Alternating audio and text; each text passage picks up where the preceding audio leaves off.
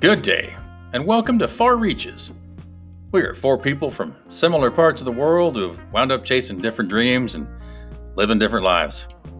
We are Richard, Raleigh, Joel, and Micah. Richard and Micah from Southeast Oregon, from two small ranching communities known as Pine Creek and Plush. Raleigh and Joel are from Northeast Oregon, from the Pendleton area. We met through college, mutual friends, and heard of stories of each other somehow wound up being at the same place at the same time. See, we live and work in different parts of the US now and have all taken different paths to get to where we are. We all talk separately and live far apart. So we decided we should try and talk more together. We hope you come along and enjoy.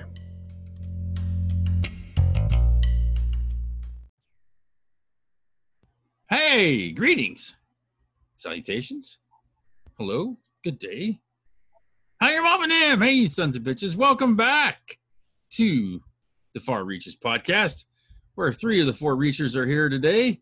Uh, Mr. Joel, hopefully, we join us in a while. He's uh, otherwise detained with some scholastic activity of a proud Oregon State alum.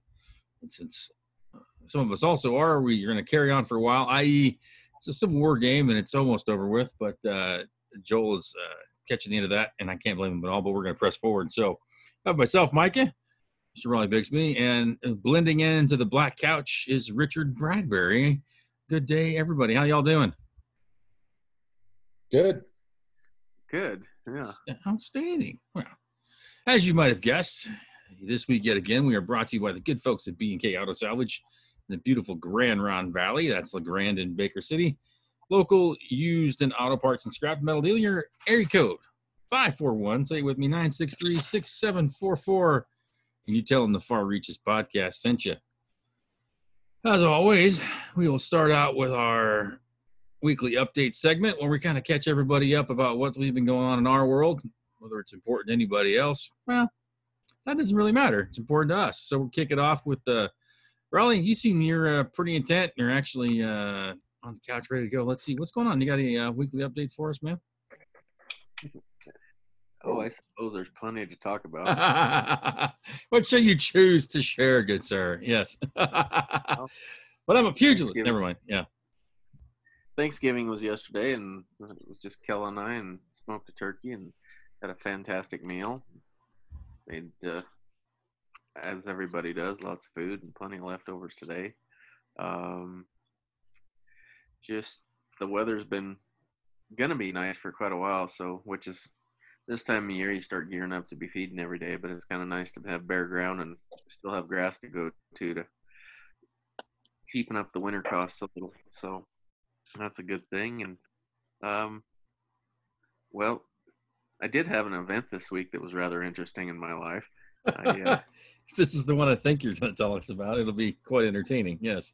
Yeah. No. It, uh, it's the first time I've ever been in the middle of building a hot wire fence around a hayfield that out of nowhere a horse ran by me with a saddle on it and no rider. Um, and it's better. Yeah, no, it turns out there was a uh, individual who rides his horse town every day up here in the local area, and he has a business. And um, yeah, he apparently rode through the field every day prior to my building wire there. Well, he riding. A lot of movies start like that, yeah. riding through the field and saw a. Uh, didn't see the wire that uh, it's one single strand of hot wire, but it wasn't wasn't electrified yet. But um, wasn't paying attention, rode right into it, which in turn created his uh, exit from the horse, and the uh, horse come running by me, and I didn't see nothing going on. Well, a little bit later, I'm standing there working on some fence, look over my shoulder, and here comes a guy pissed off as hell walking across the field right at me and coming up to me. He gets real close. The first words out of his mouth is, What kind of fucking asshole are you? of course, I don't I didn't know he was there until he was about 100 feet from me. But I just figured the horse come from a long ways away. I didn't know where it come from.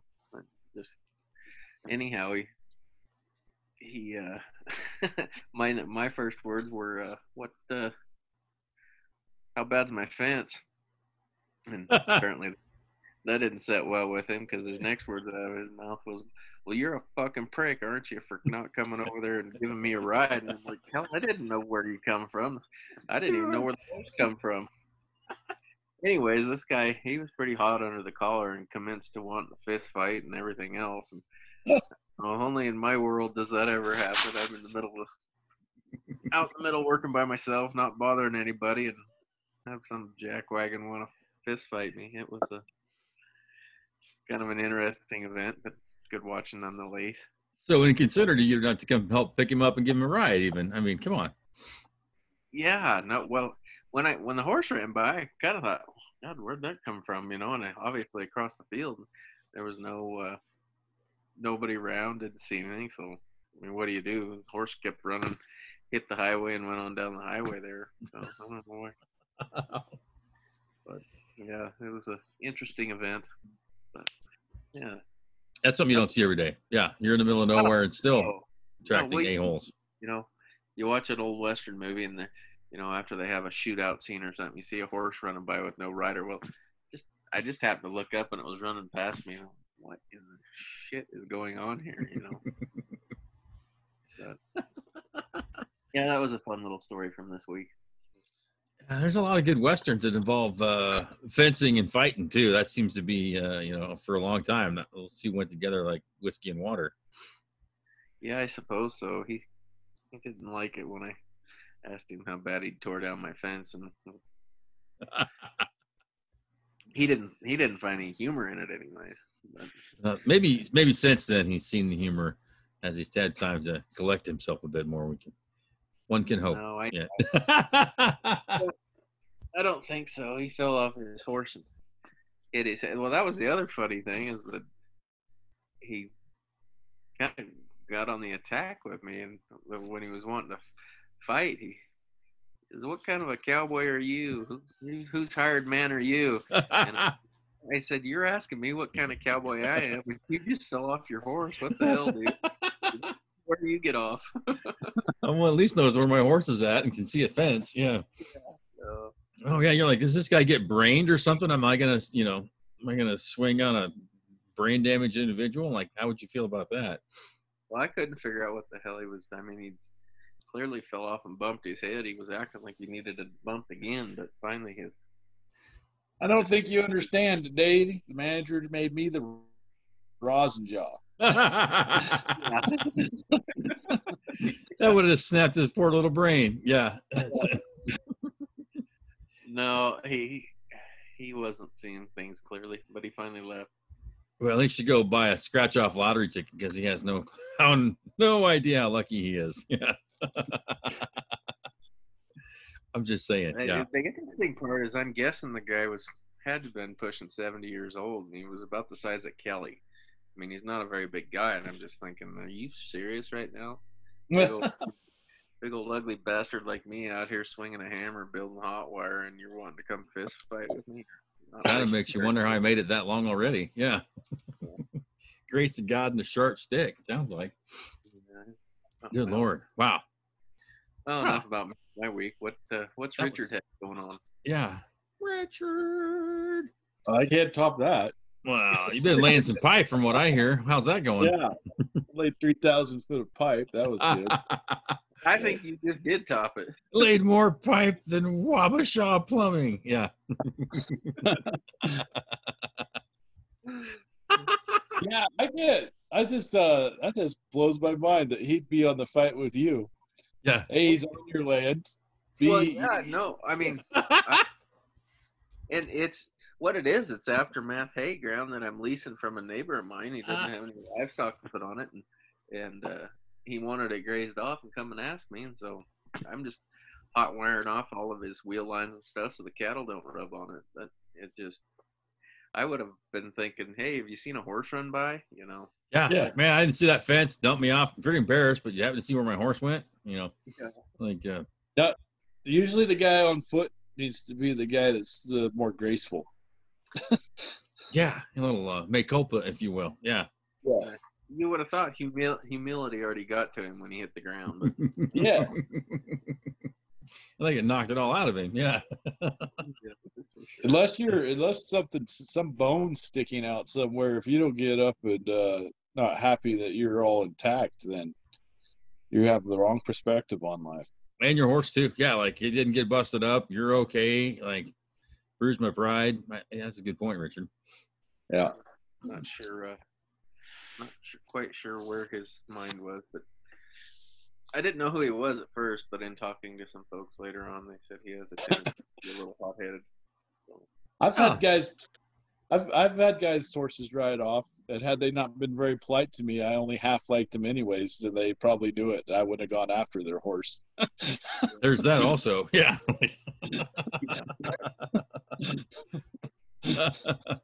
You've chosen wisely. Yes. Yeah. oh. We've been we've been busy weaning cattle, so uh, and all the joys of that. So, um, calves are really uh, do a quick fence line wean on them. It's uh, they I think a lot of them uh, they're pretty happy. They did pretty, so good. I think a lot of them were already mostly weaned. Don't have so queens anyways. Yeah. that, yeah, that helps a lot with the stress level and the more bigger ones you have, the less the other uh, calves seem to get all worried about stuff. And we got them in with the bulls, so they uh, everybody's just nice and calm, and so can't ask for more than that. Um, Do you wean it a certain number of days, Richard, or does it kind of depend on the year, or do you have a- program where you have to have so many uh, days on on mama cow? um, I could disqualify myself from some program, but I just listen when the ball's out of them, they're weaned. Well, I just curious. Yeah, some people are like, it's the first Thursday after Thanksgiving, and other people will have a Oh. program, and some folks are like, dude, this year they're already weaned off, or I'm even going to wean maybe even wean early because of the grass or the calves or whatever. So I just curious what your what your system was. we weren't even we were still we were still in residual glass this time last year and some of the people are on cattle for were like how come you haven't weaned those I was, why would i wean them everything's good so anyways Yeah. Um yeah i'm a difficult person to work with i i like to think of the cow calf unit that's i like to put that first and if everything's hunky-dory and there's feed to eat why get a big yank about it so i mean really you wild man. Yeah. Yeah. so um yeah it's all about keeping them all nice and calm. I i like a nice calm bunch of cows. I don't like to get in there stir them up.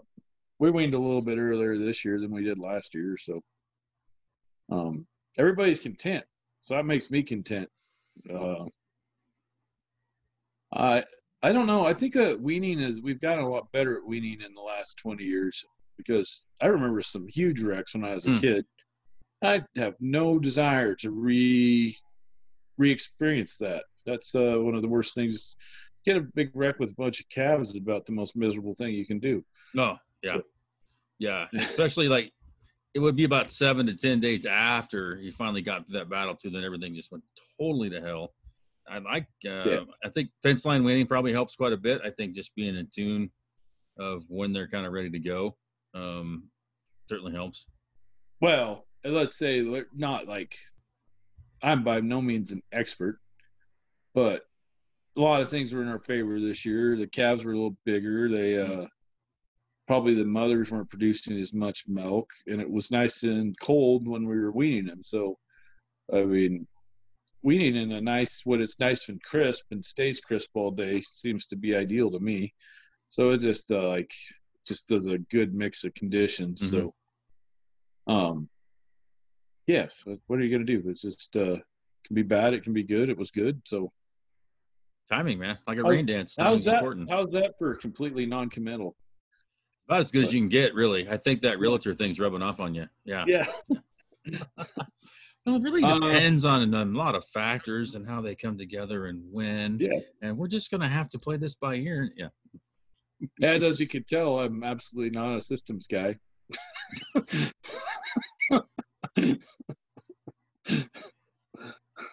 There is that also. Yes. I think you have a lot of systems going all at the same time, though. I think that's what's got. My favorite conversation is when I call the girl at the vet and I said, I'm going to wean Wednesday. Is there vet available? And she's like, Yes. Do you have vaccine? Uh, I don't know. We might. I'm going to go have to look. How many? Not sure. Not sure yet. More Yeah. than 150. well, could you get a count on that? Yeah, I'll get back to you on that. Where are you going to be Sometimes- at? Uh, Sometimes they, mm, sometimes they call me a couple days before. They're like, "Did you count those cattle yet?" I'm like, "Uh, no. Um, I'll have cash call you." When are you get? When are you starting to calve down there, Richard? Uh, already. Are you?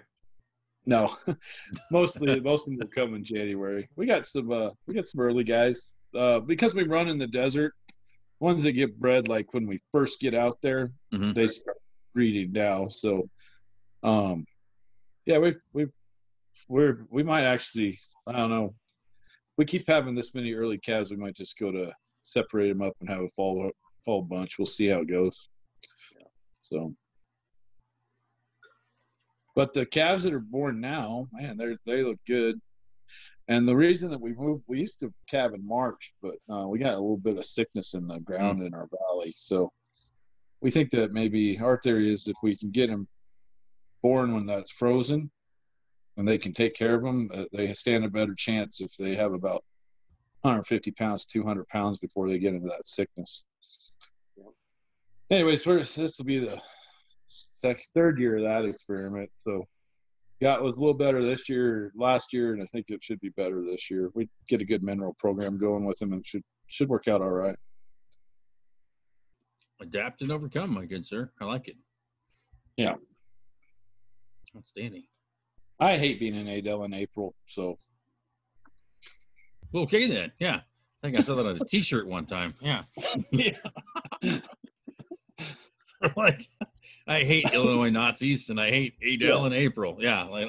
The worst place to be on the face of this world with a calf is Adel in April. with So- calf. Yes. Yeah. Yeah. oh, uh, what was the um? You were laying some pipe the other day. You want to talk about that a bit? That was looked pretty interesting. What was going on out there? So we're revi- So we're part of the MC. I don't know how many people know that, but uh, used to be a big ranch. We're part of it. Um, it was split up by 16 times, and it's a little smaller now. It's like nine people run on it now. But uh, one of the pieces that never got sold was a place called the Sandlots, and this is a term that Western term that's not even around anymore, but they had what they call California pins, these big feedlot pins. So we have bunkers along and then these big, uh, big feedlot pins in the sand, these sand dunes, and it's got vegetation and brush and everything out of them. It had a water system. It's a gravity feed water system, and it feeds out about 1,500 feet each way. So we have each. So there's one, two, three, four, five, about seven pins, Oh and wow. then it's split up one in, one in the middle, and then one feeds two on the end, and the other one feeds two on the end.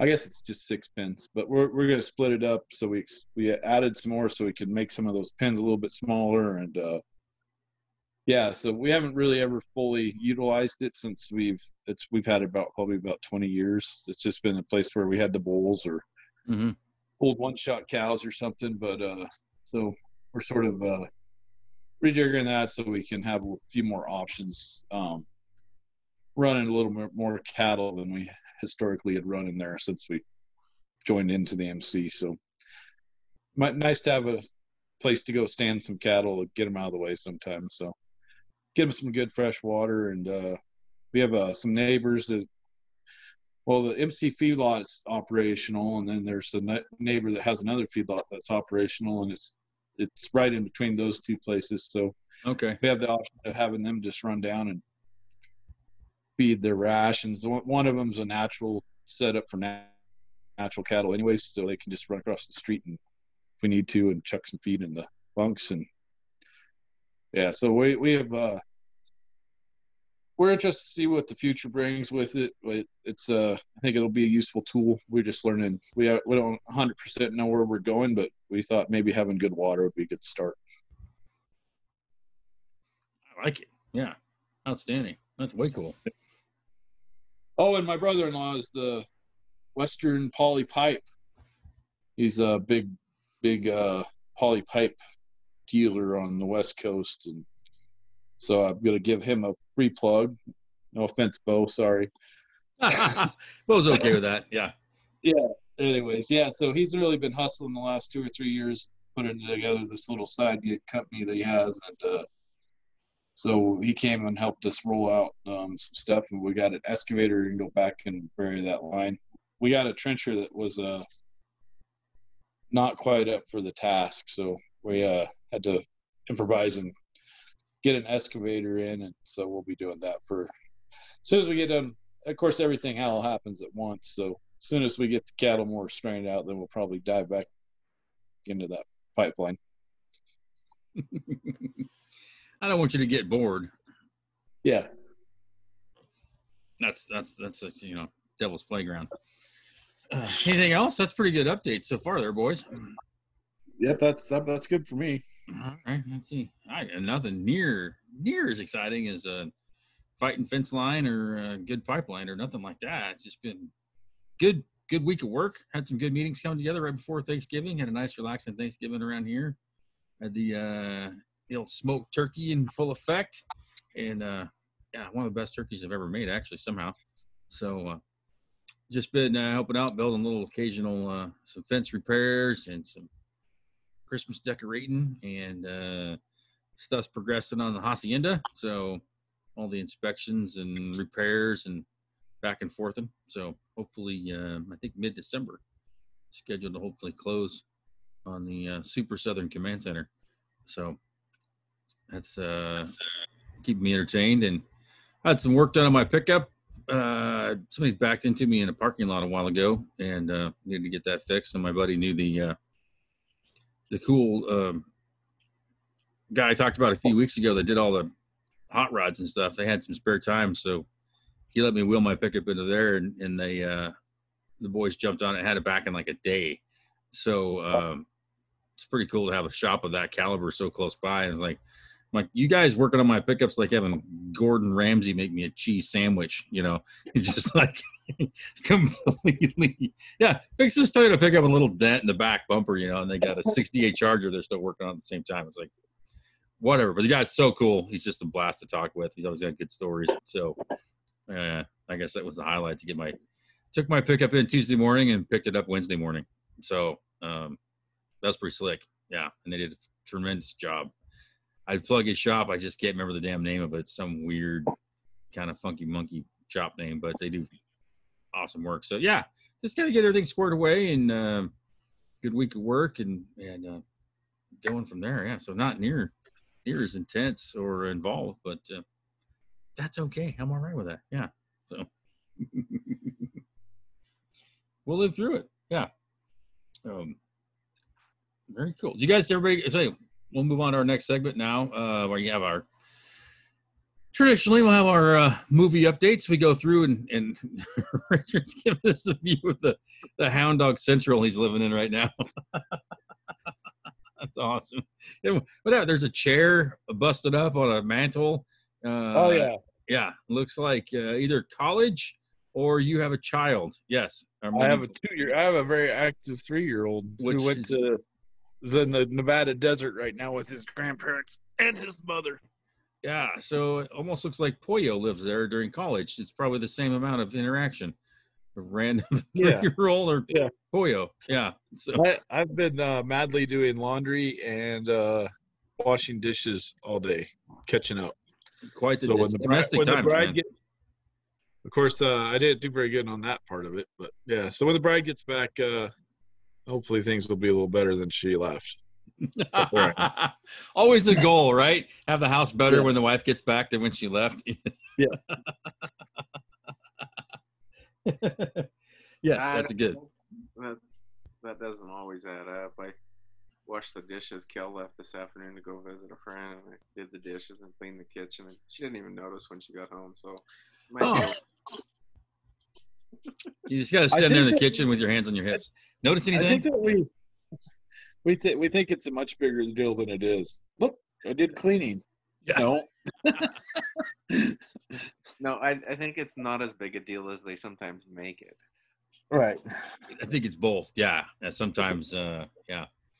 Yeah. She's like, look, I just paid the driveway. You're like, yeah, but I eat you this glass of water. Yeah. So it, there's a balance. Yeah, don't take marriage advice from me though.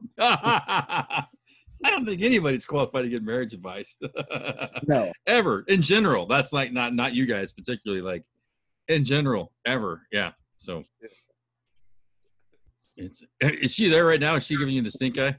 Oh no, she's gone Oh. to bed. Oh, okay. I was thinking Raleigh's probably more likely to go after a horse with no rider than he is to give marriage advice. One, one's definitely better to listen to. What's that?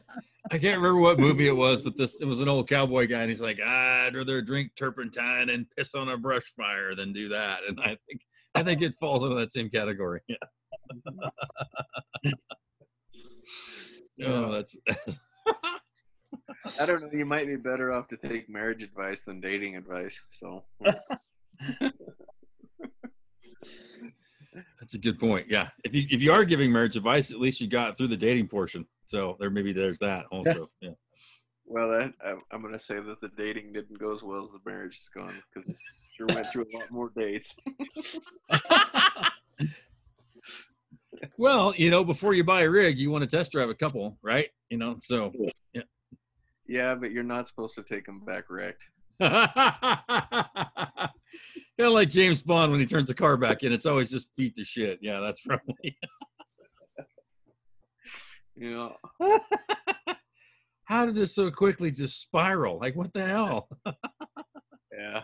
I, I you know somebody brought it back brought it up a while ago. We were going to talk about dating advice on here, and I thought, Yeah. man, that was just a cluster waiting to happen with me. I think that's beautiful. Yeah, we, uh, you know, I think a long time ago, Bo, I think it was Bo sent in. He liked some best pickup lines, you know, and I was like, man, we've talked about those a little bit. Those are some just kind of gold that you don't want to just give away either, you know. And sometimes um, they're out of context; they're not near as good. So I'm just saying. I think I think we'll get some more dating advice. I think uh, just because people just maybe just do the complete opposite of what we say. I think that's a probably a solid plan. Really, I thought we nailed it last time. Well, yeah, I, I think we did on the cows. Yeah, Yeah. yeah. Yeah, we got thumbs up on that one. Yeah, so. That might be the only dating question that any of us are qualified to answer. Though. Did I miss that one? I think you did. you did, yeah, you did miss that one. Oh yeah. Yeah, so um, let's rewind. The new segment on Far Reaches. Let's rewind. The question was, I believe, um, Richard, I might get this wrong, so correct me. Um, if you get a divorce and you get the cows, is that a win or a loss? Is this where the Fifth Amendment came in? What's that? Is this where the Fifth Amendment comes Yes, exactly right. Yes. Yes. Yeah. Um, I don't in? No, remember what. I left. I wouldn't get either. Yeah, exactly. My point was like, well, you get the cows, but you get half the labor now. So what the hell? And so We also determined an old gal with cows is never lonely, yes, yeah, unless they want to be. that was the caveat. Yeah, unless they don't want anybody else around. Yeah. Oh, what? Didn't she get two points of hotness boost also? Like a Yes. from a from a five to a seven or a seven to a nine if she's Yep. got cows. Yeah. Like I told, like I said, I mean, just because I own cows, I went from I went all the way up to three. Yeah.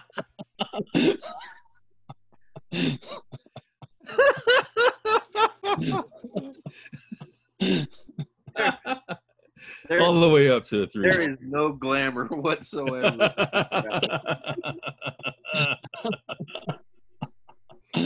oh yeah, yeah, yeah. we, we got a little sidetracked on that one, but I'd forgot about Richard being all the way up to a three. I'm not sure if anybody approved that actually, but it's his story. So yeah, the international committee is still yet to rule. Yeah. So. hey, like I told the hand one time in Nevada, I might not be the best looking, but I would be a damn fine Irish sheep herder cover, cover boy. How long had you been in the desert when you came up with that one? Yeah.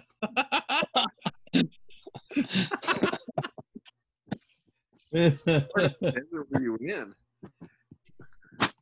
What? What part of the desert were you in? I was in northern Nevada. Yeah. Yep.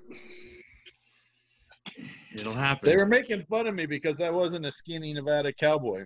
No. I said yeah. I may not be a skinny Nevada cowboy, but if there was an Irish Sheepherders Monthly, I could be the cover boy.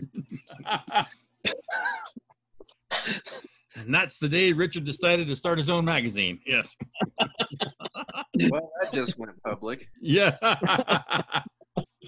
There's one edition. It's very rare, highly sought after. Yeah, it's a blurry picture of Richard on the front. Yes. He was still perfecting the selfie at that point. There's a whole island full of me. I Big just pictured the whole. What's that Despicable Me with the what's the little yellow buggies called the um the the minions? Yeah, that's I just pictured a whole island of Richard minions running around. Yeah. What, I don't know how a, how a whole bunch of uh, redheaded, skinny women got stuck with a bunch of Neanderthal Viking-looking dudes, but cruel twist of fate. That's why they're so fiery. Yes. Is that inner burn? Yeah. Derailed. Yeah. And Raleigh's Raleigh's just been looking at us. For those of you who are, are not watching this, you're listening driving He's down the road. thinking of stuff. He just there's like 18 things have gone through Raleigh's brain, and like for some reason he's held him in. He's giggled. He's still pondering. He's like, should I say that shit out loud? Should I just let these two a holes continue to run, run the rope out? Yeah, it's. Uh, I encourage you to go back and watch this. We're about minute 35 or so. Yeah, it's worth watching. what do you get? What comes with the subscription to that magazine? Like Velcro gloves? What? What do we get? Uh, there's there's just a million questions going through my mind here. Like this, I mean, yeah, I used to get like the you know go a lot of different directions right now. remember you used to get like the football phone from Sports Illustrated. Would you get like a little furball phone or something with the Sheep Herder Monthly? You know? Ooh, the new Oh, cook yeah. stoves are out this year early. That's nice. Yeah, that's The the calendar is something else. Let me tell you. It's probably is Border Collie centerfold, huh? isn't it? Girls in wolf sweaters. Well, I'm impressed. There's females at least. Yeah, that's good. so, Best twelve pints of Guinness poured this year. Ooh. uh, our man on the street gives his review, like literally on the street. Yeah. Oh. How to run a six month tab and get away with it. Yeah. I think we're going to have to have a whole subsection about this month on Ir- Irish Sheep Herder Monthly. Yeah. it's only one episode a year, but don't worry about it. Yeah. yeah. The lost stanza to Danzy, Danny Boy. Yeah. what happens when Irish eyes are smiling? Yeah, that would be. Oh. Reno Hera tribute. Yes. like 20 minutes ago, we were going to go into a new subject. But we were going to talk about the movie we've been talking about. Dating advice. We did a quick rewind on last Yeah, time's. what I want to know is how come it went from dating advice to sheep herding? I mean, I'm a little concerned. Well, I, I uh, you got to talk about the target audience, you know. Um, yeah. so- oh, again, yeah. That's why I, I, try to write. give you a little. I have to give you a little background on that day.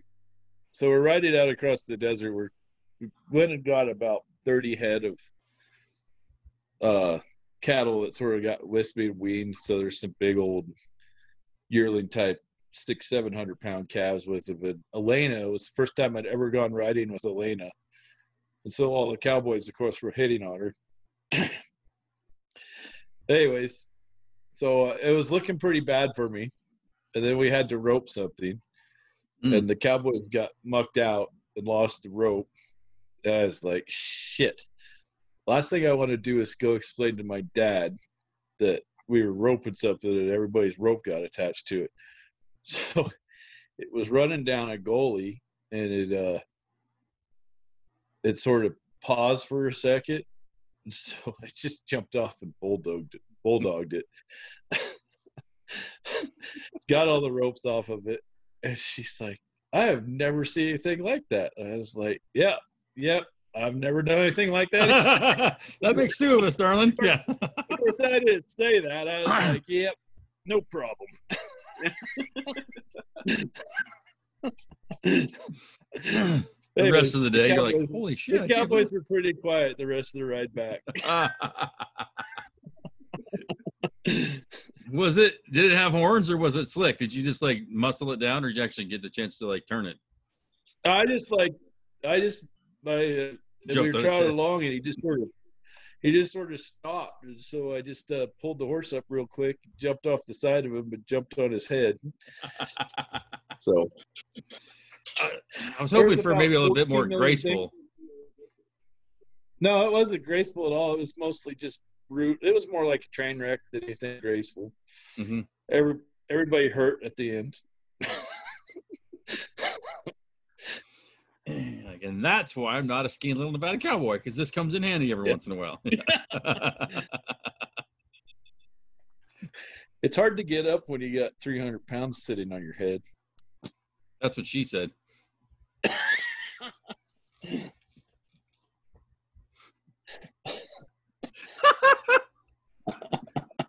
Again, folks, if you're not watching the video, you're missing out because Raleigh's eyes just bugged out like he said on an electric fence. It was hilarious. Yeah.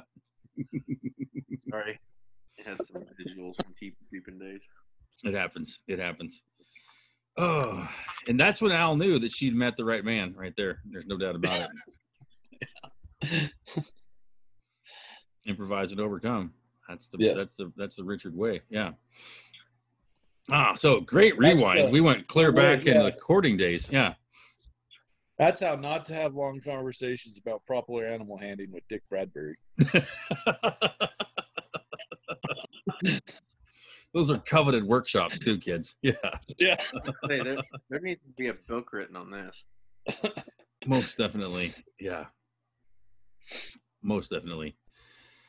Ah, whew, I got to think about where we're at now. My poor iPads went to sleep. I lost my notes. Oh, here we are. Okay. Yeah. Outstanding. So, yeah, recap a little bit. We've had our weekly introduction. We did a little bit of a dating rewind so we could drag Raleigh into our personal hell about the uh, cattle question that was sent in to us, which led to some uh, reminiscing. Uh, Richard talking about some of his dreams of starting his own magazine and then uh, early early impressive ranching story about when he was first riding with his wife. So wasn't the wife at the moment, but I'm pretty sure it's a huge contributing factor to the fact that they now are uh, experiencing wedded bliss. So for those of you out there I listening, court, courting the bride, courting the bride. courting the bride, exactly. Congratulations, good sir. You done well. Yeah. So couldn't be happier for you.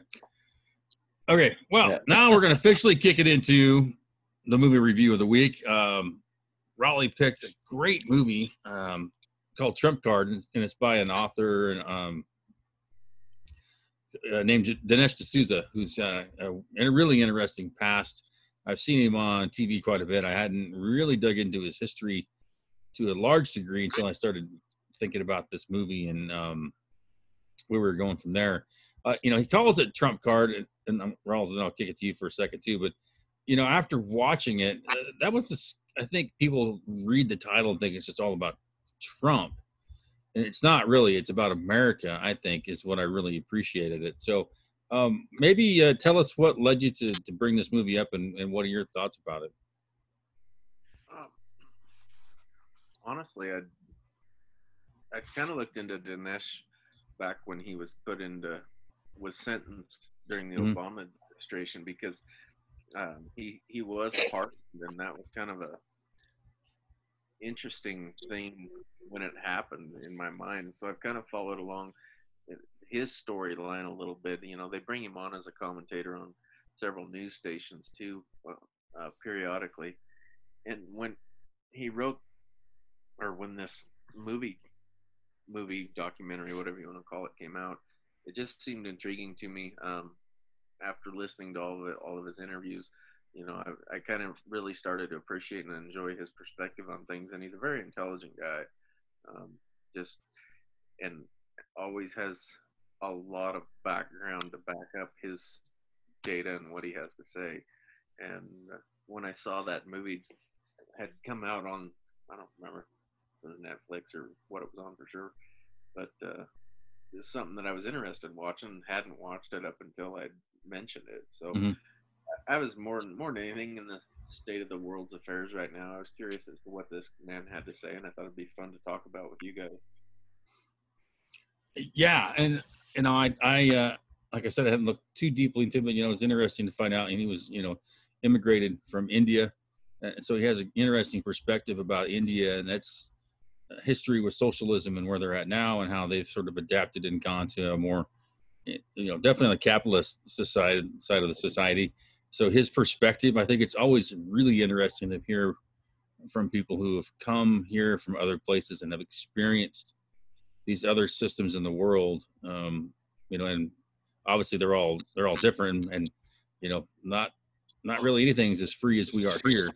And so for his perspective i think it's really good to hear that um, richard must have just fallen down the stairs or something we lost you richard um, so yeah I, I, think he did a phenomenal job um, again like he really just explored these different I call them buckets. You know, all the buckets really that I think that the the we call the left or the Democrats or whoever you want to put them into, society in general almost kind of divides up into every faction and kind of how they're being approached and what they're about. You know, so he talks about basically all the buckets uh, of people and how they're impacted and what they're doing and how slightly how they've interacted with the current president, but mostly just about how they're perceived and and dealt with and, and tries to talk to some people from each of those groups, uh, be it black people, be it Islam, be it uh, gay community, wherever. And so I think that was the most interesting part for me was just like this picture of America and, and how everybody's, you know,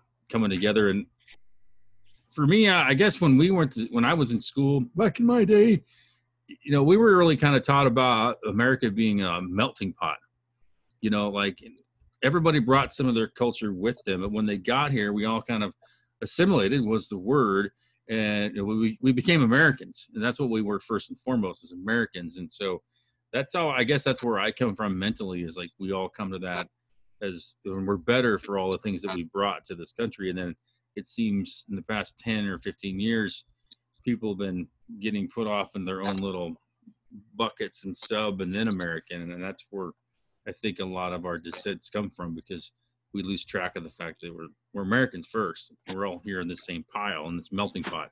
Uh, you don't lose your culture, but there's a bigger culture that everybody's part of. No, I felt like the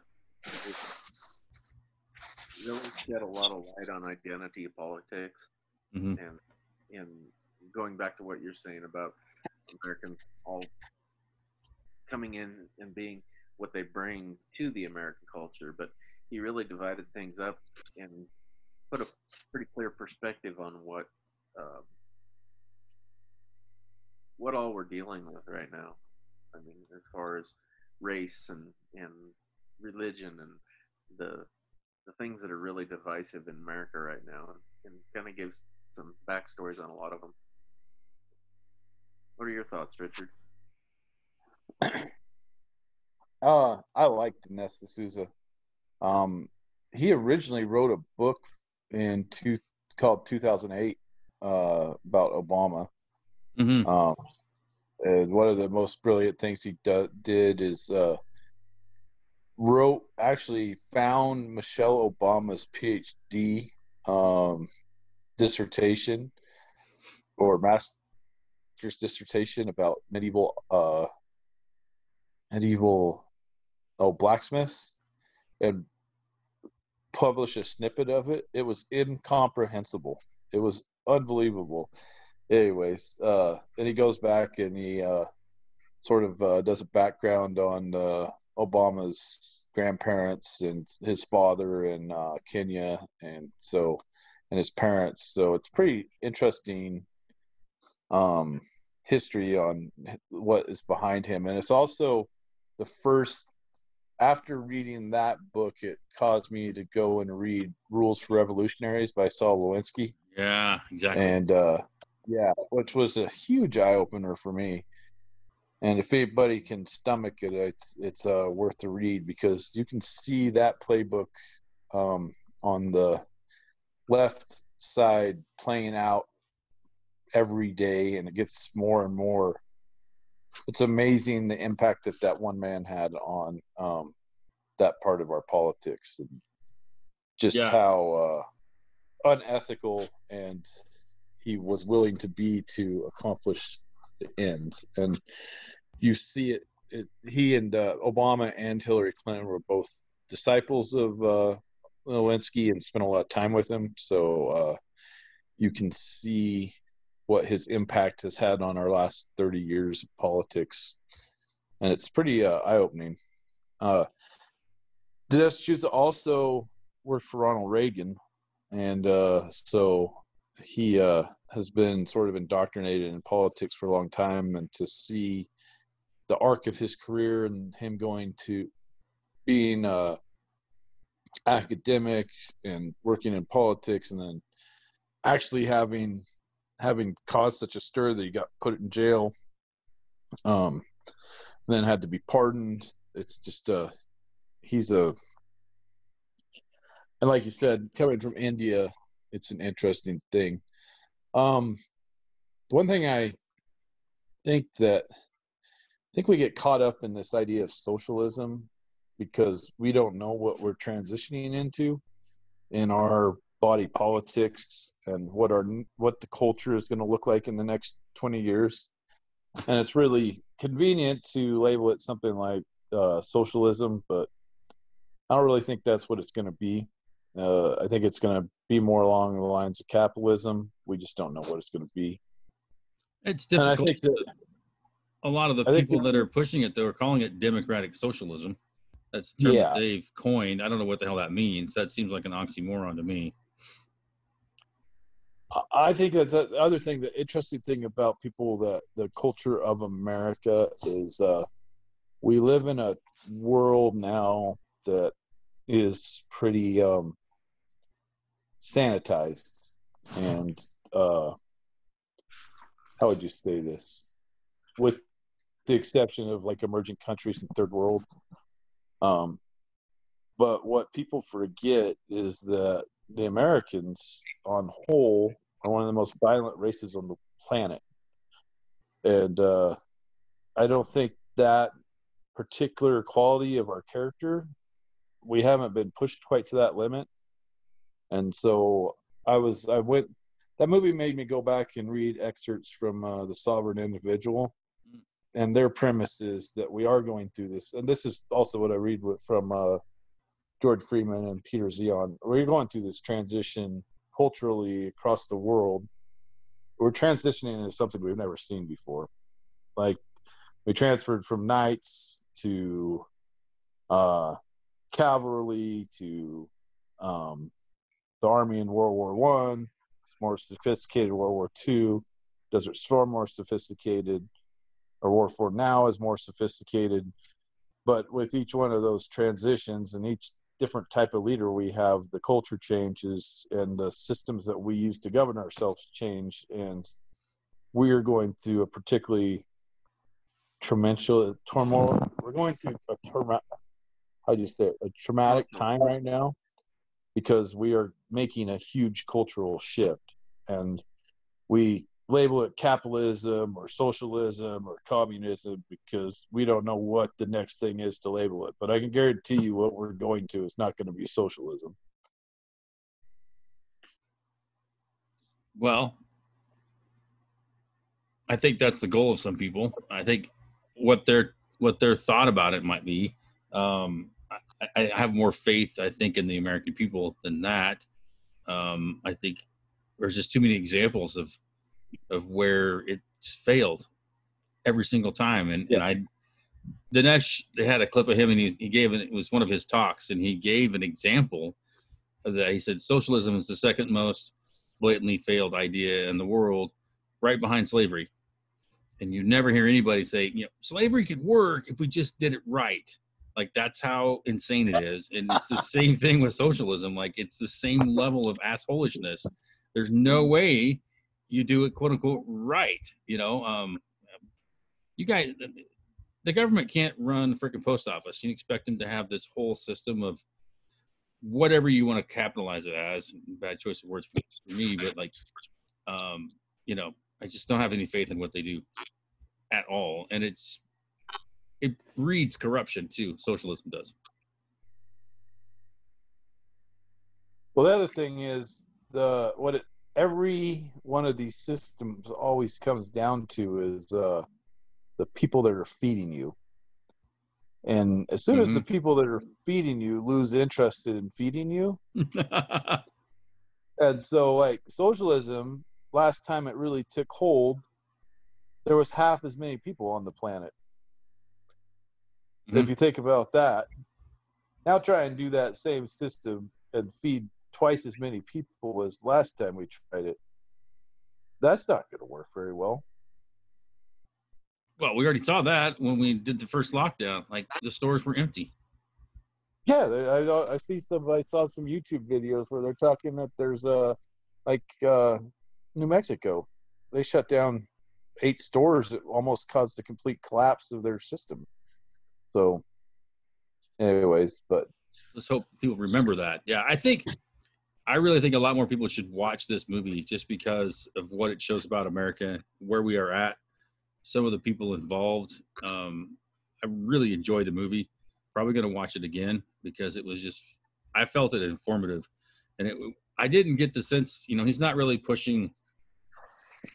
It wasn't like this, you know, I guess conservative stronghold kind of movie. It was. I thought it just really informative, and I really enjoyed it. So I did too. I always like Dinesh's stuff, but if you ever get a chance to like look up some of his uh, YouTube debates, they're I watched quite a few of them. Yeah, um, yeah, he's he's one of the most. He's probably one of the best debaters that I've ever seen, and you can always tell the he's so good at it.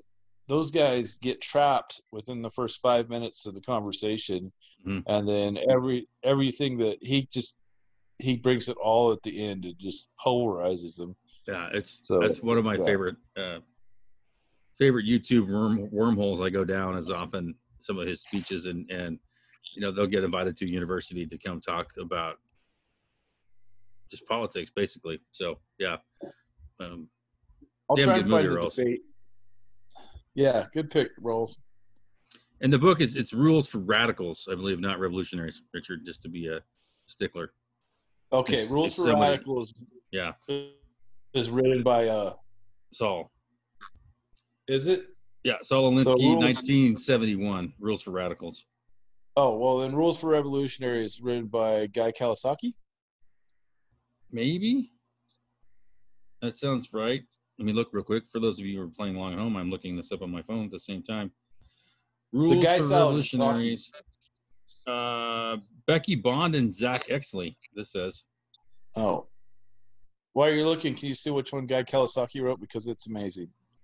Guy Kawasaki. I shall indeed. Yes. Here's a topic. Talk amongst yourselves. Rhode Island. You know the rest. I'm not. I wasn't. What happened in Rhode Island? Oh, it's neither a road nor an island. Discuss. Oh, come on! Classic Saturday Night Live. Yeah. they are an island to themselves. Yes, very well. He's uh rules for revolutionaries. Maybe he wrote part of that or something too. It's on his list also. So. Oh, okay. Yeah. It's a great book. He was he was the main marketer for Apple back in the glory days. Yeah, yeah. The Macintosh way was one of his things he worked on. Yeah. Yeah, Yeah, he's the one. He's the guy that coined the the phrase eva- evangelist in like a business type of thing. So there's Oh, still in. Silicon Valley. There's still guys in Silicon Valley that consider them like tech evangelists, or you know, they still throw that word around. He's the guy that coined it. So yeah, don't confuse that with the Saul Alinsky book because the Guy Kawasaki book is amazing. Check it. I'll, I've not read Rules for Radicals for a long, long. I think eighth or ninth grade. I think that one came across my desk. It's been a long time, um, but I need to check out Guys as well. So very cool. Very cool. That leads us.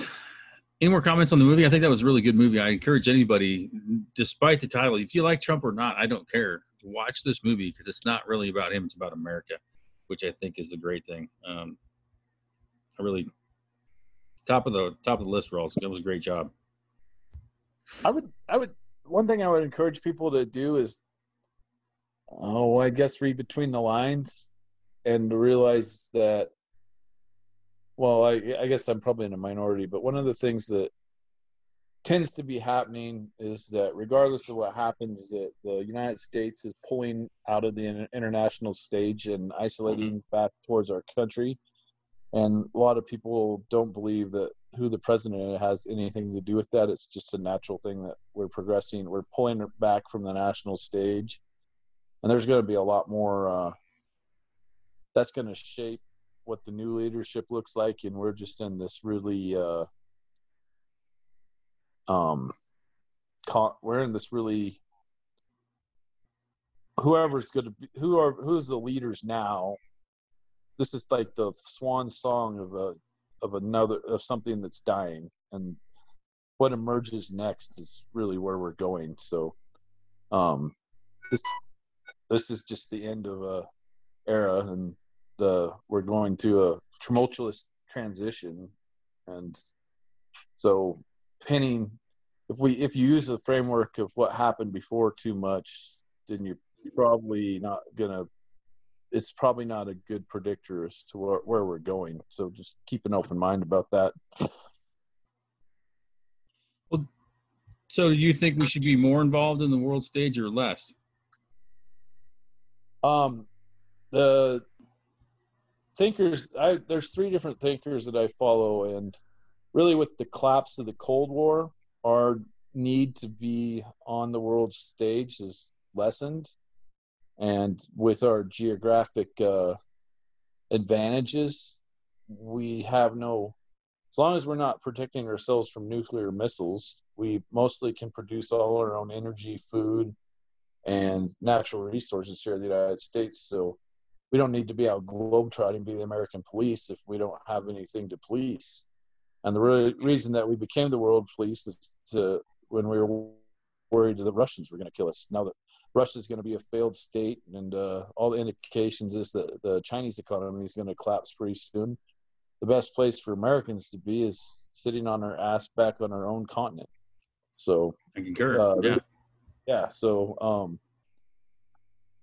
what that's going to look like neither biden or trump or any of those guys they can't stop it it's already stopped we're we're pulling back from the world and uh we're going to see how they beat themselves up and we'll reemerge when uh it's safe again Mm. Seldom influenced turtle policy. Yes. Pull back in your shell and wait. Yeah. it's a fascinating to learn about like we have the great though the prediction is the countries with the greatest geographical advantages currently are france uh, argentina japan and the united states Interesting. four countries that have the geographical advantage to uh, weather the next 20 to 30 years Mhm. Yeah, I'm all for um, kind of keeping young grass mode for a while instead of what we have been doing for a long time for many different reasons. Um, so interesting. You mentioned Japan. What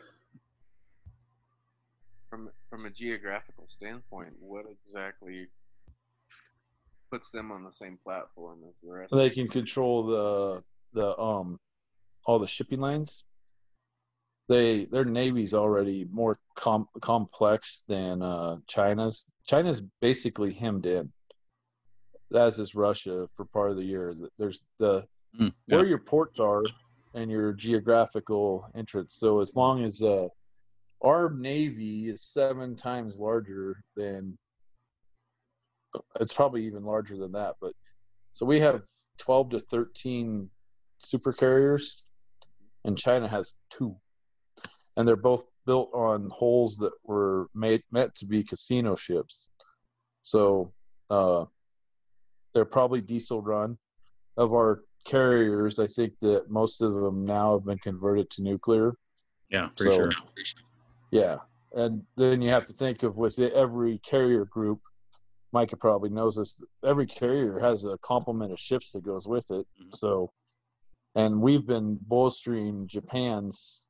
Japan's been making all the net right transitions to to uh, navigate the future, and they have the navy to do it, and they have the geographic isolation to do it. So, if you're gonna go step on Japan, you're gonna have a hard time because they they have less to defend, and they have a better they have the navy plus they have us watching their back. I can guarantee you, if anything happens with Japan, our Pacific Fleet will be right there to probably give them a hand since they're probably the closest thing we have to an ally going into the future.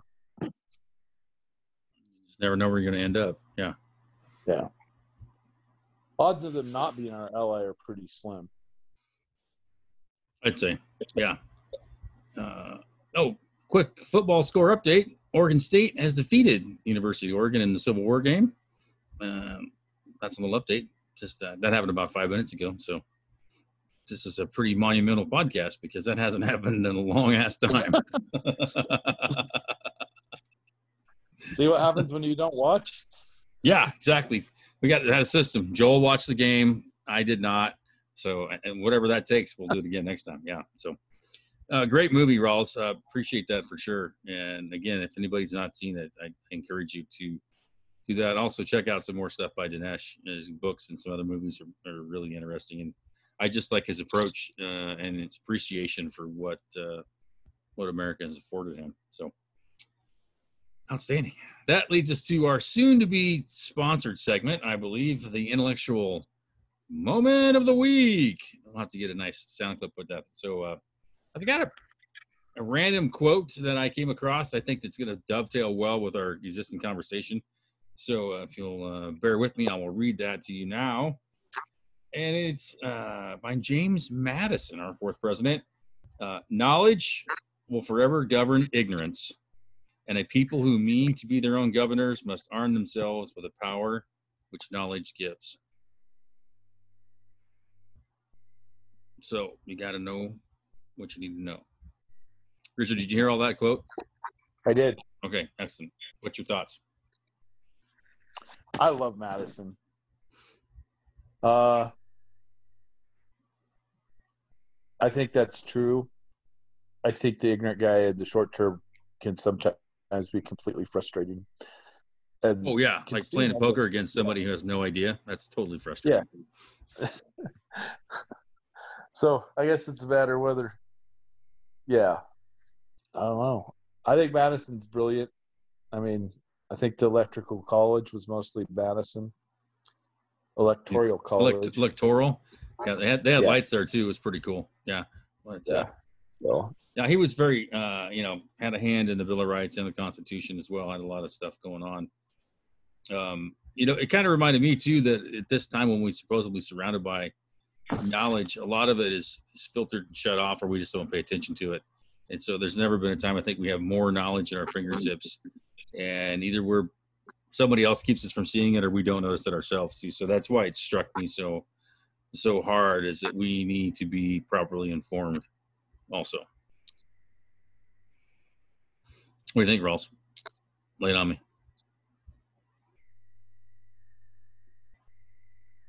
I, you know, knowledge is monumental when it comes to most aspects of our life. I mean, there's a lot of analogies a guy could use, but when it when it comes to governing and you know, we, we talk about ignorance there, and that it's kind of goes back to the old adage: you sit back and wait long enough, an idiot will put a foot in his mouth, and you know. I don't know. I, I like I like hearing quotes like that because you you find a lot of truth and truths within it. Mhm. Uh, just the it, it very wise words. I don't know much about Madison. It sounds like Richard, you've spent some time reading about him, and but um, it, it's it's always interesting to me to hear quotes from a lot of the people who were the the forefathers of our Constitution and, and the, the early years of where the U.S. came from. Mhm. And the foresight that those people had came from wisdom of quotes such as that to really set us up for where we're still at today. I mean, yeah, there our country's in in a quandary right now as to where it's headed, but um, the, the the things that they knew from prior government types um, overseas and where Mhm. how they knew to implement them into the the Constitution was brilliant to say the least. Uh, yeah, it's amazing. Um, and it, it sparks my brain too. Kind of embarrassed that I I can't even name all the presidents in in a row. Like you know, I know it starts with George Washington, and you know Lincoln's number fifteen or sixteen, or you know. So part of my thought after reading this too is like I need to study presidential history a bit more. It's all out there. Like there's no there's no secrets, you know. And there's such great books about written by about a lot of them. Um, so that's going to be one of my side projects is to delve into that. Well, that Nothing else. I just want to know the presidents, you know, which is sad, but that was like sixth grade. So that that being said, I mean, I, I one of my favorite topics when I was in school, or, you know, prior to college, was history, Mhm. and I, there was always a lot of comparisons that a person could take out of the stories and the history lessons that you were learning, and I look at our education system that we have today that lacks civics and and quite frankly a lot of history is missing from history books. Um, I would encourage anybody of younger generations because you're going to have to deal with even more of it down the road because of the distancing that there's been between the history books and their knowledge base now. Um, to to dig in to um, U.S. presidential history, constitutional history, just it's a great system that America has, and and I feel one of the ways that that that's being compromised is through a lack of education. I would No. concur. We have a special guest joining us too, Hayes Carl. No, wait, that's Joel Kern. Yeah. That's jo- Joel Curry. What I missed, fellas? Well, uh, we'll rewind you real quick, and we're good at rewinds. Uh, we had some great uh, weekly updates from Richard and, and Raleigh, and uh, we talked a bit about the movie. Talked a little bit about the dating advice we gave about the cows last time. Also, um, we were just Okay. discussing the uh, got through the movie. I had the quote.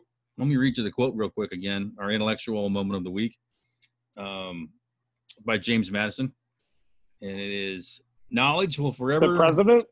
Yes, our fourth president uh, was who it was.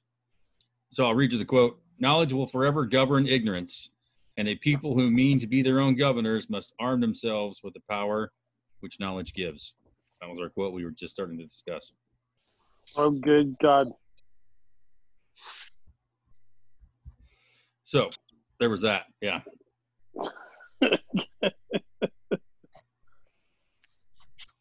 Uh, did you guys see the Beavers win? Yeah, I just highlighted everybody. Yeah. It was one for the ages. yeah, won a lot of money. Outstanding.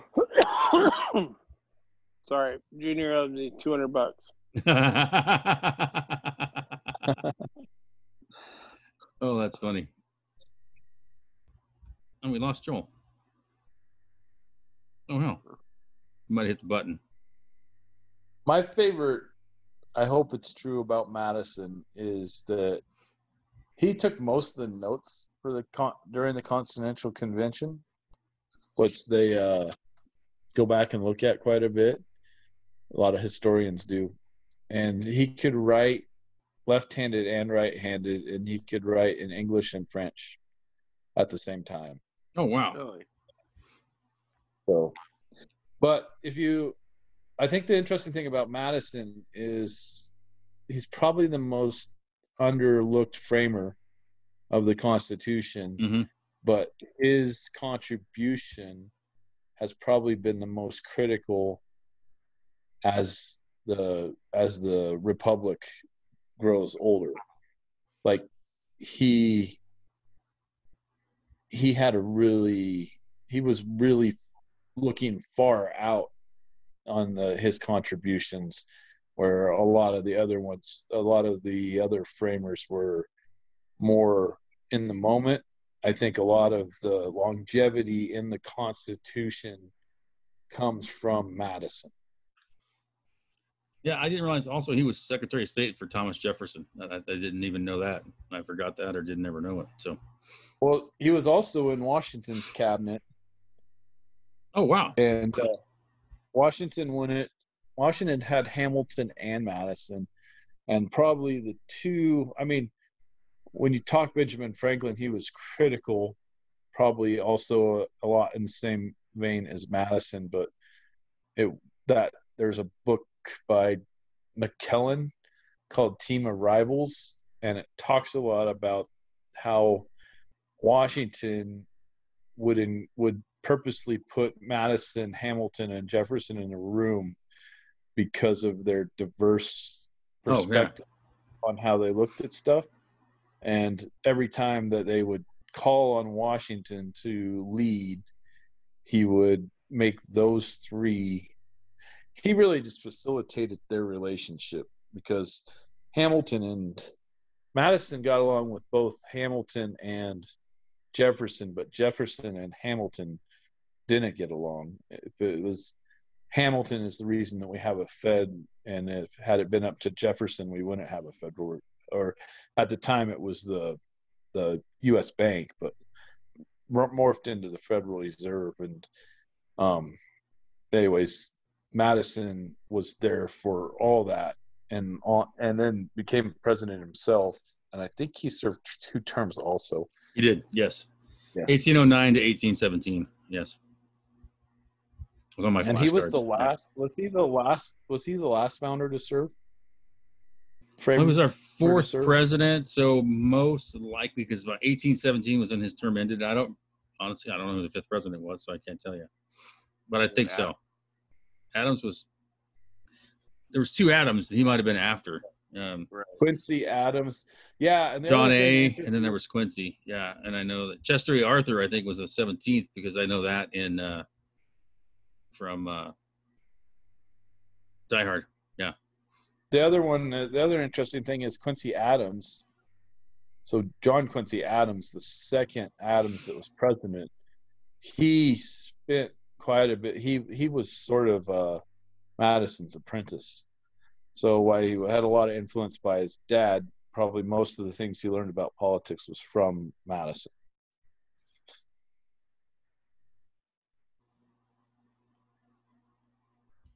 Very cool. Awesome. Well, And any good book about uh, Liz Cheney wrote a really good book about Madison. oh, oh, yeah, there's so much to learn. Yeah. Sweet. Outstanding. I think. Uh, oh, I think we're getting Joel back. I think his phone was dying. Hey, there you are. I lost your phone for a second. Man in the shadows. Now we lost Richard. What's up? There you are. We got you back. We are All right. just moving into. Uh, I got an ad to read. Then we're going to go into our word of the week by Mr. Rawls. So, Raleigh, if you haven't thought of your word of the week, now's the time to do that while I read our next advertisement. So, Perfect. outstanding. So, kids, as you know, social distancing rules are in effect, especially in parts of Oregon. Uh, and our good friends at B&K are addressing that. So you can just call and have your part ordered, pay for it over the phone. They'll pull it and have it ready for you to pick up when you get there. Or if you do prefer to pull your own, just come on out and enjoy some good old junkyard fun. And you can take that however you want, but I think it means however you're comfortable shopping. Our good friends at B&K Auto Salvage will help you through that. So, Richard, we've lost your visual, and Joel, you are in a opium den. It looks like there you are. Mr. Bixby, would you please lead us through our far reaches word of the week? This evening, we're going to talk about all things cattywampus. Ooh. Ah. Are y'all discombobulated too? Outstanding. Cattywampus. I don't even know how to spell that. I know what it means, but yeah. Pretty much spelled like it sounds. That's a good answer. Yeah. Anybody got a guess? Say the word again. Cattywampus. Cattywampus. God, that's it's a compound word, isn't it? It is indeed, yes. It's one I grew up with. Yeah. I've heard that word used when stuff doesn't level. It's all cattywampus. It means like out of sorts, chaotic. Yeah. um, Not lined up. yeah. Yeah. It's all cattywampus. Like it didn't go as planned. That doesn't line up. It's broken. Yeah. That's how I'd that's how I'd phrase it with it. I don't even know if it's a real word. Is it in the dictionary? Yeah. Oh yeah, gotta be. Oh, I don't know. Yeah. Um, who knows? Great word though, uh, because it, kind of goes with our recent theme of all we've been through. Uh, definition of cattywampus, often misspelled, is not lined up or not arranged correctly or diagonally. Ooh, outstanding. So it's more specific to measurements. It sounds like is its uh, origination. Yeah.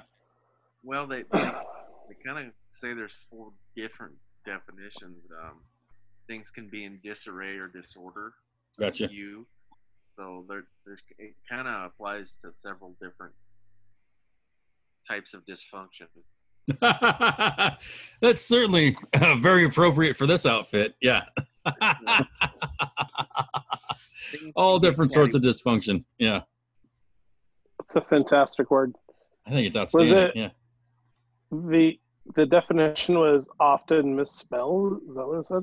Well, Yes. no, not the word itself is often misspelled. Yeah. Not definition. I guess word. your your words could be cattywampus. Yeah, the letters could be cattywampus, and that would then that would lead to misspelling. Yeah. The definition of this word is often misspelled. I like that. not the definition. The uh, the uh, spelling of this word is often misspelled. It could be C A T T Y or C A T Oh, cattywampus. A. Yeah. Well, catty. Yeah. It could also mean, I guess, that your Cadillac's not driving straight. Yeah. Yeah. Caddy wampus. wampus. Yeah. Or like you just womp on the throttle on your caddy. Yeah. So it goes fast. Excellent word of the week. Outstanding. Well, that already brings us to our one of our winding down segments about what we learned. Um, and it's again, I remind everybody: don't hurt your brain over this. It can be something else that somebody even learned, like Raleigh learned to always keep your head up for stray horses when you're building fence. Like that's one thing we've learned. So don't get too hung up on what you learned, though. So we'll uh, we'll kick it off with Mr. Bigsby. I learned this week. Um, I learned that I can smoke pretty mean turkey. Kinky. Yeah, uh, I saw some pictures It did look very good. Absolutely. yeah, it uh, it was fantastic. Um, Awesome. yeah, no, and even with the COVID and the nest, messed up nature of 2020, uh, Thanksgiving still seems just as normal as always. And so, um, I don't know where that came from. I think that's the government van parked outside Richard's house. Uh, yeah. Just not the FBI down the side. Yeah. Or the ice cream truck. One of the. Maybe one and the same. well, that's hilarious. That's my learning moment for the week. I like it. How cold was it outside when you were smoking that turkey? Uh, I started it was like 16, and then um, by 10 o'clock it had gotten up to the low 30s. Oh, nice. Are you doing that thing where I've seen a lot of videos of people dropping their turkey in the fryer? Are you guys doing that thing? I didn't do it this year. No, mine was on a smoker. So was Raleigh's. Uh, done that in the past. Yeah, it's not bad. What's going on? What's going on there? Why are people starting fires? Like, Oh, several reasons. Um, some people will put a frozen bird into a boiling pot of peanut oil, and that's just pretty much like a bomb. Uh, and then also, if you've thought it out, but you have too much oil in the pot, when you add the volume of the turkey, the oil spills out the side and goes right onto the open burner underneath, and often can cause a flame also. So you gotta add some- that to the ensuing panic, and then using water on grease fire. much bad. Yes. Yeah. yeah. Yeah. So with a little preparation, it's actually pretty slick. But um, for me, I Def- think the taste is better on a smoked turkey. I think. I think Oh yeah. uh, the uh, deep fried deal, kind of the redneck hillbilly version of Thanksgiving. that, Like it's the the unknown uh, happening just coincides with the entire idea of dropping a twenty pound bird in a bucket full of hot grease with a flame under it. Just, something's gonna go wrong. Yeah. Um, because we all know what happens to us when we see a fire. We're going to gather around and drink beer around it. Probably just natural. Yeah. I think it's genetic. You can't help it. So you're going to get in a circle and you're going to drink. My my God. So you combine out, outdoor cooking with fire. Uh, there you go. It should be mandatory to be drunk if you're gonna cook a turkey that way. Yes, that way it might thin the herd even faster. Yeah. So, uh, but every year you hear about somebody freaking blowing up their garage or their back back deck. The deck always catches on fire because grease spills out, you know, and then yeah, it, Well, it's, I've heard, of, it's awful. I've heard of homes burning down because of it. Yeah, Oh yeah. yeah, yeah. Sad but true. Yeah, like real stick homes too, not one where you take the wheels off of.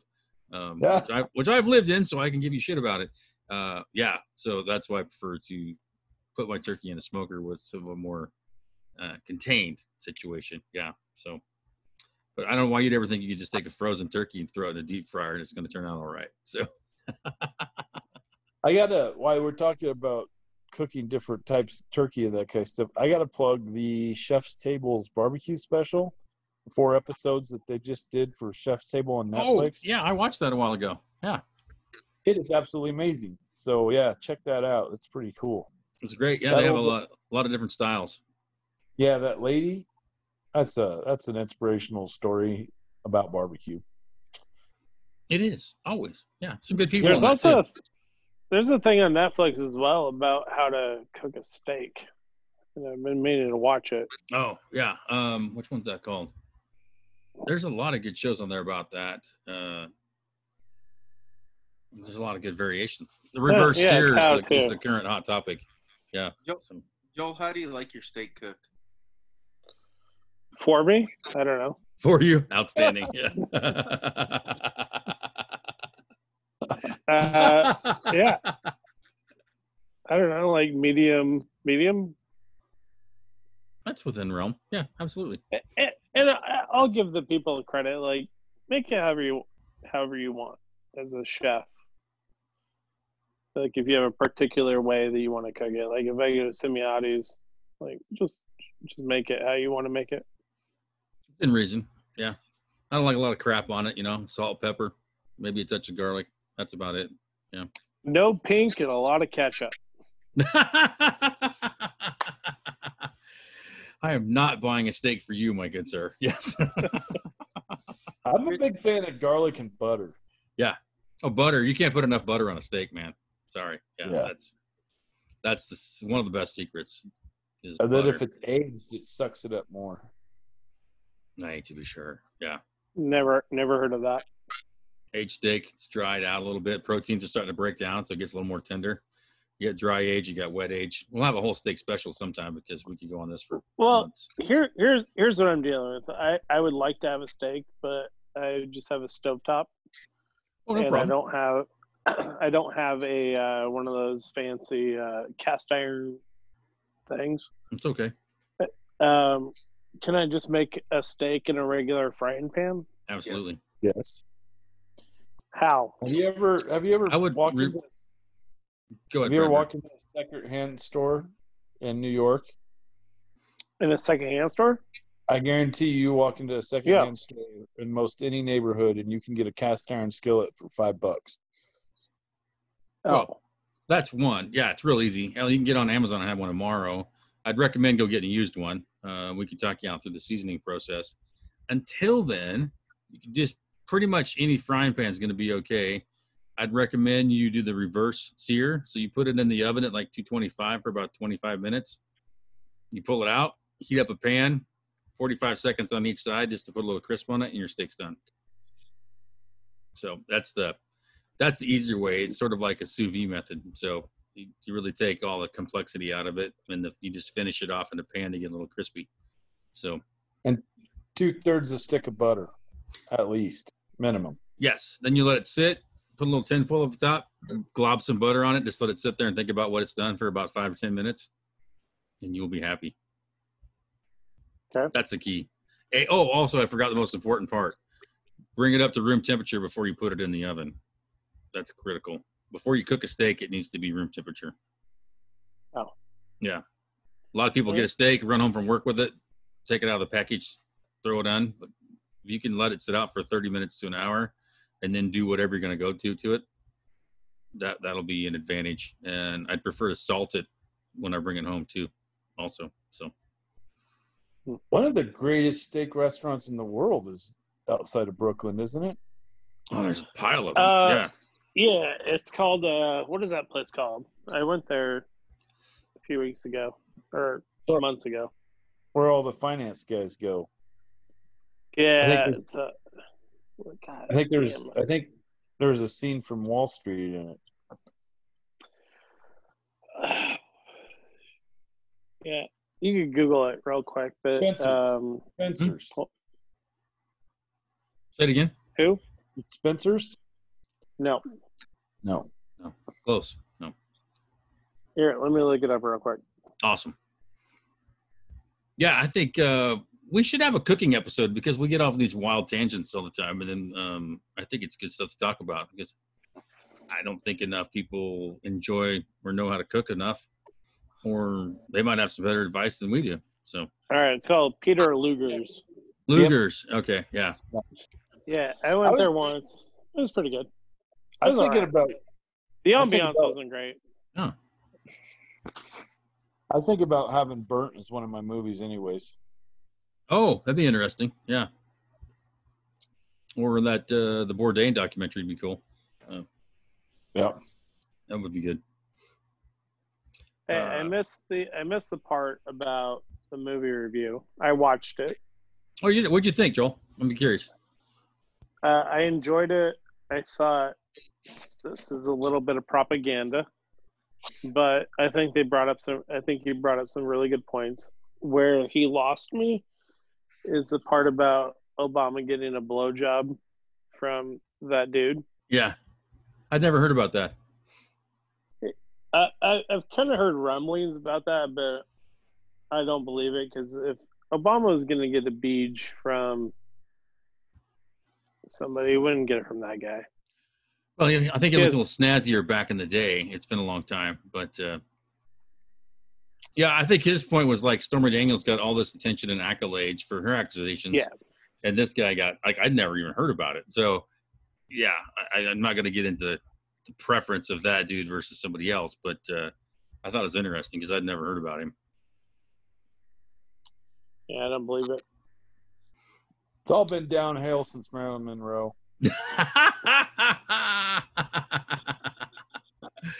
I'll give you that much. Yeah. I don't, I don't know. Uh, Monica Lewinsky, have you seen her? Oh, She she's she's a very pretty lady. she's a lady. She's cute. Look her up. she's she's very pretty. I watched her speech on bowling. It was very good. On bowling, as in Bowling, bowling, bowling. oh Picking on little kids. ah, I got you. Yeah, I could have swore you said bowling the first time, and I was like, she seems like a chick that would bowl. I don't know. Yeah, the blue dress open. I I, I didn't know. Um, yeah. No, it's Tonya Harding that does the midget bowling. Different, oh, different, gotcha. different disgraced Oregon women. I got you. My my my bad. Yeah. So I saw Uh, Tonya Harding run a uh, a foot race on a racetrack with the guy that married the the the kid that married the teacher in Seattle, and some Yeah. radio personalities. wow, that's just too many weird pop culture references all in one spew. That yeah, they ran Yeah. down the track and they started in the horse gates and ran all the way down the. It was amazing. Good lord. Yeah. Another thing I'm glad I had not heard about yet. Yeah. So uh oh shit. What did we learn? Uh Rawls went. Richard, did you go? I think you did. I don't know. I had not gone. Okay, carry But on. I the one I did learn something from the Deces Deces decision movie that I thought was interesting is how many um, mainstream media um, reporters are on the that the Muslim Brotherhood seems to believe are on their payroll.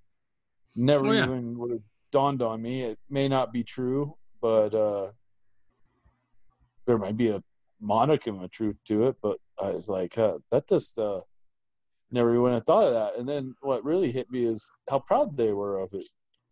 I was like, wow, that's uh, that's just weird, something to be proud about. But I would agree. Yeah.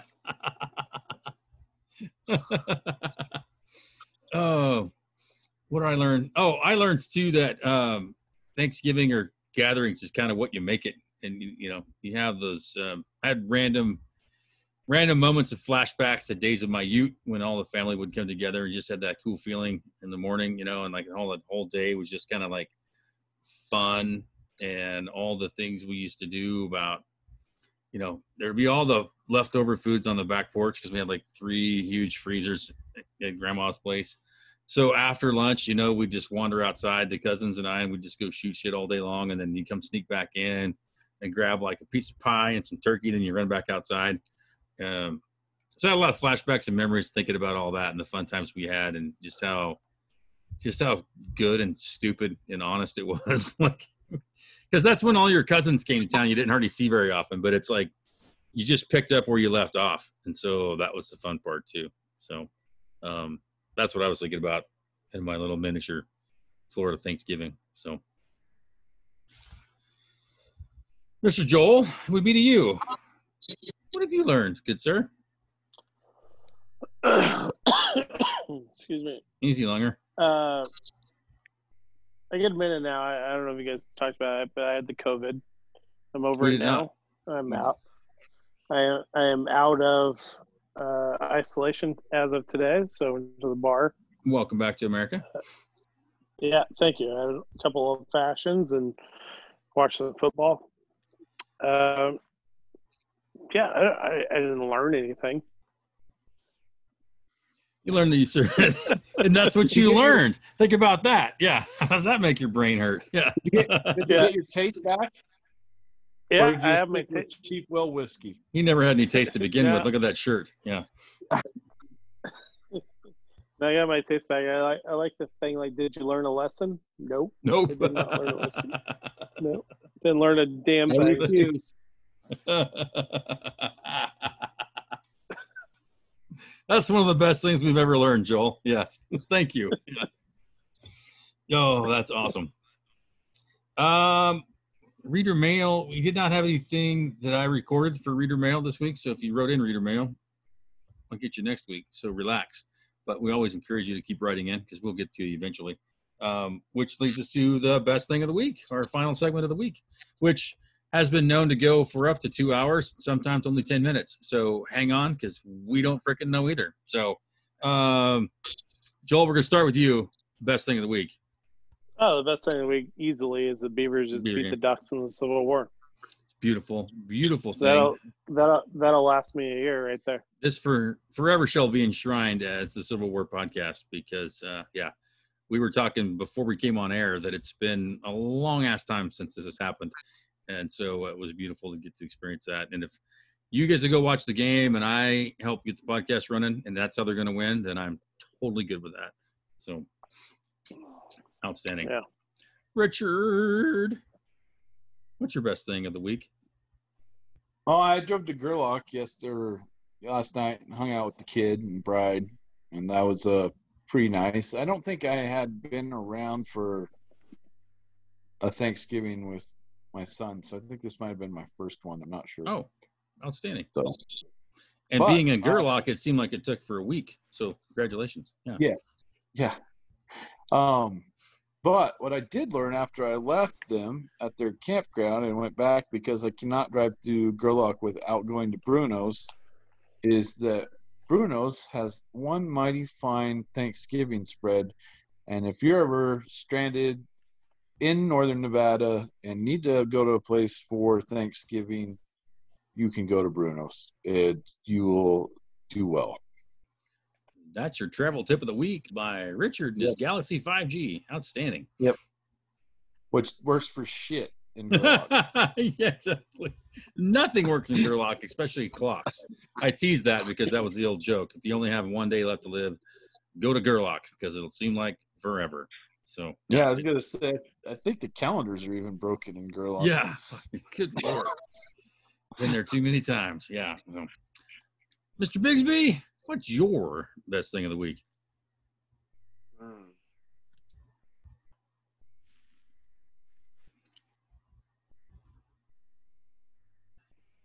It's all up to you. Yeah. We're not going to judge you. Dun, dun, dun, dun, dun, dun, dun. Can you hear me? Yeah, we got you. Now probably just getting on here and BSing with you a-holes.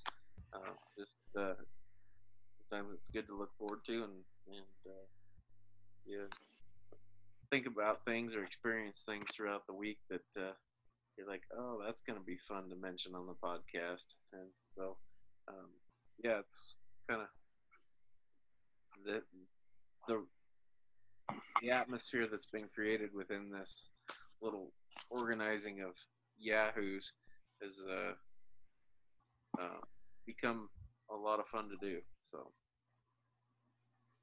I would agree. Absolutely. I, I think uh, I was noticing today, I think we're roughly on episode 30 or 31 coming up. And to think about that, we started in mid to late March, you know, so we're averaging almost one a week, kind of scattered throughout. And so uh, it's been really fun to get to see uh, our different conversations and where we, you know, trigger things for everybody. So I think that's been one of the best things. And there's Dutch. Yeah. So I agree, Ross. I appreciate that too. Yeah. Um, and my best thing of the week, I think, was just having a little bit of time off after a long, busy week and a little Thanksgiving, and then having this after all that, and just kind of like it just fit really well and really something I was looking forward to. So, and I really have to agree with Joel too that the uh, Beavers win the Civil War. That's pretty damn good. I think actually we're not supposed to call it the Civil War anymore because that's not PC, but that's too late. So, um, as we say around here, go pound sand. Yeah. So another really good thing of the week to add would be uh, I don't want to call it defiance, but watching a, a great deal of pushback coming from Eastern Oregon to our governor. Um, been good to see. You know, she kind of had to take take a step back and and uh, go back on her ways and and uh, reorganize how she's allowing Oregon to be open. Thanks to a lot of our commissioners and a lot of the a lot of the people raising their voice. So that's been a good thing too. yeah, it seemed like a lot of law enforcement in particular said we're not going to enforce your crazy idea about what people can gather and what they can do. And, and I think even if I'm not totally out of my gourd, didn't the Supreme Court just rule today too that they cannot, if you can have liquor stores and other things open, you can't close churches and synagogues. I think is was the that's the dumb version of what they they ruled on. So It's not even conditional. yes, that's true, Richard. Yeah. Yeah, it's just like you cannot limit that that freedom of meeting. So I'd agree. Um, so I think that'll continue to be the forthright. So, um, with that, we're gonna we're gonna have Mr. Joel tell us what his movie of the week next week is going to be, so everybody can prepare and get ready for this. I I think I have a sneak peek of what it's going to be. It's I'm hoping he uh, comes through. Mr. Joel, are you there, good sir? By the shaky Yeah. camera work, I'm thinking it's going to be Cloverfield. it's going to be the Blair Witch Project. Yeah. Uh, so, so we've been talking about it. It's come up several times. I'm just gonna say it right now. Dazed and confused. yes. Yes. Been waiting for it. We need to talk about this. It's a, it's very important we talk about it, Raleigh. I would agree. Yeah, I would agree. Seminal movie for my college years, particularly. I know Kevy. That was one of Kevy's favorite things. Grab a beverage, come over, dazed and confused. A lot of stuff going on that. Beverage. A beverage. Yeah. It's Matthew McConaughey. Matthew McConaughey's first movie. All right, all right, all right. I, yeah, I think he's probably the coolest person in the world. So Be a lot cooler if you did. Yeah. uh, so much good stuff in that. I love the the Vietnam era middle school teacher. Yeah. Uh, a lot of great moments. Anyways, um, no, that's awesome. I think uh, we'll have some great conversation, uh, particularly given some of the traditions of Lakeview High School, and I think probably smaller high schools too, about some of the almost organized i won't call it hazing really but organized transition to your next level. Some people call it hazing. I don't think they do it anymore. So uh, that'll be interesting to see some of that how we how we approach that stuff. So that will be awesome which don't forget uh, mr joel that also gives you the word of the week. So uh, let that ferment in the back of the mind as we're going through the coming days so that you can uh, wow us with something like Caddy by the way, by the don't way, give- Jess, Don't give it away now. Yeah. No, Jess. Yesterday, Jess brought up the word haberdashery. Oh, outstanding. and And like she was like, casual "What is-" covers.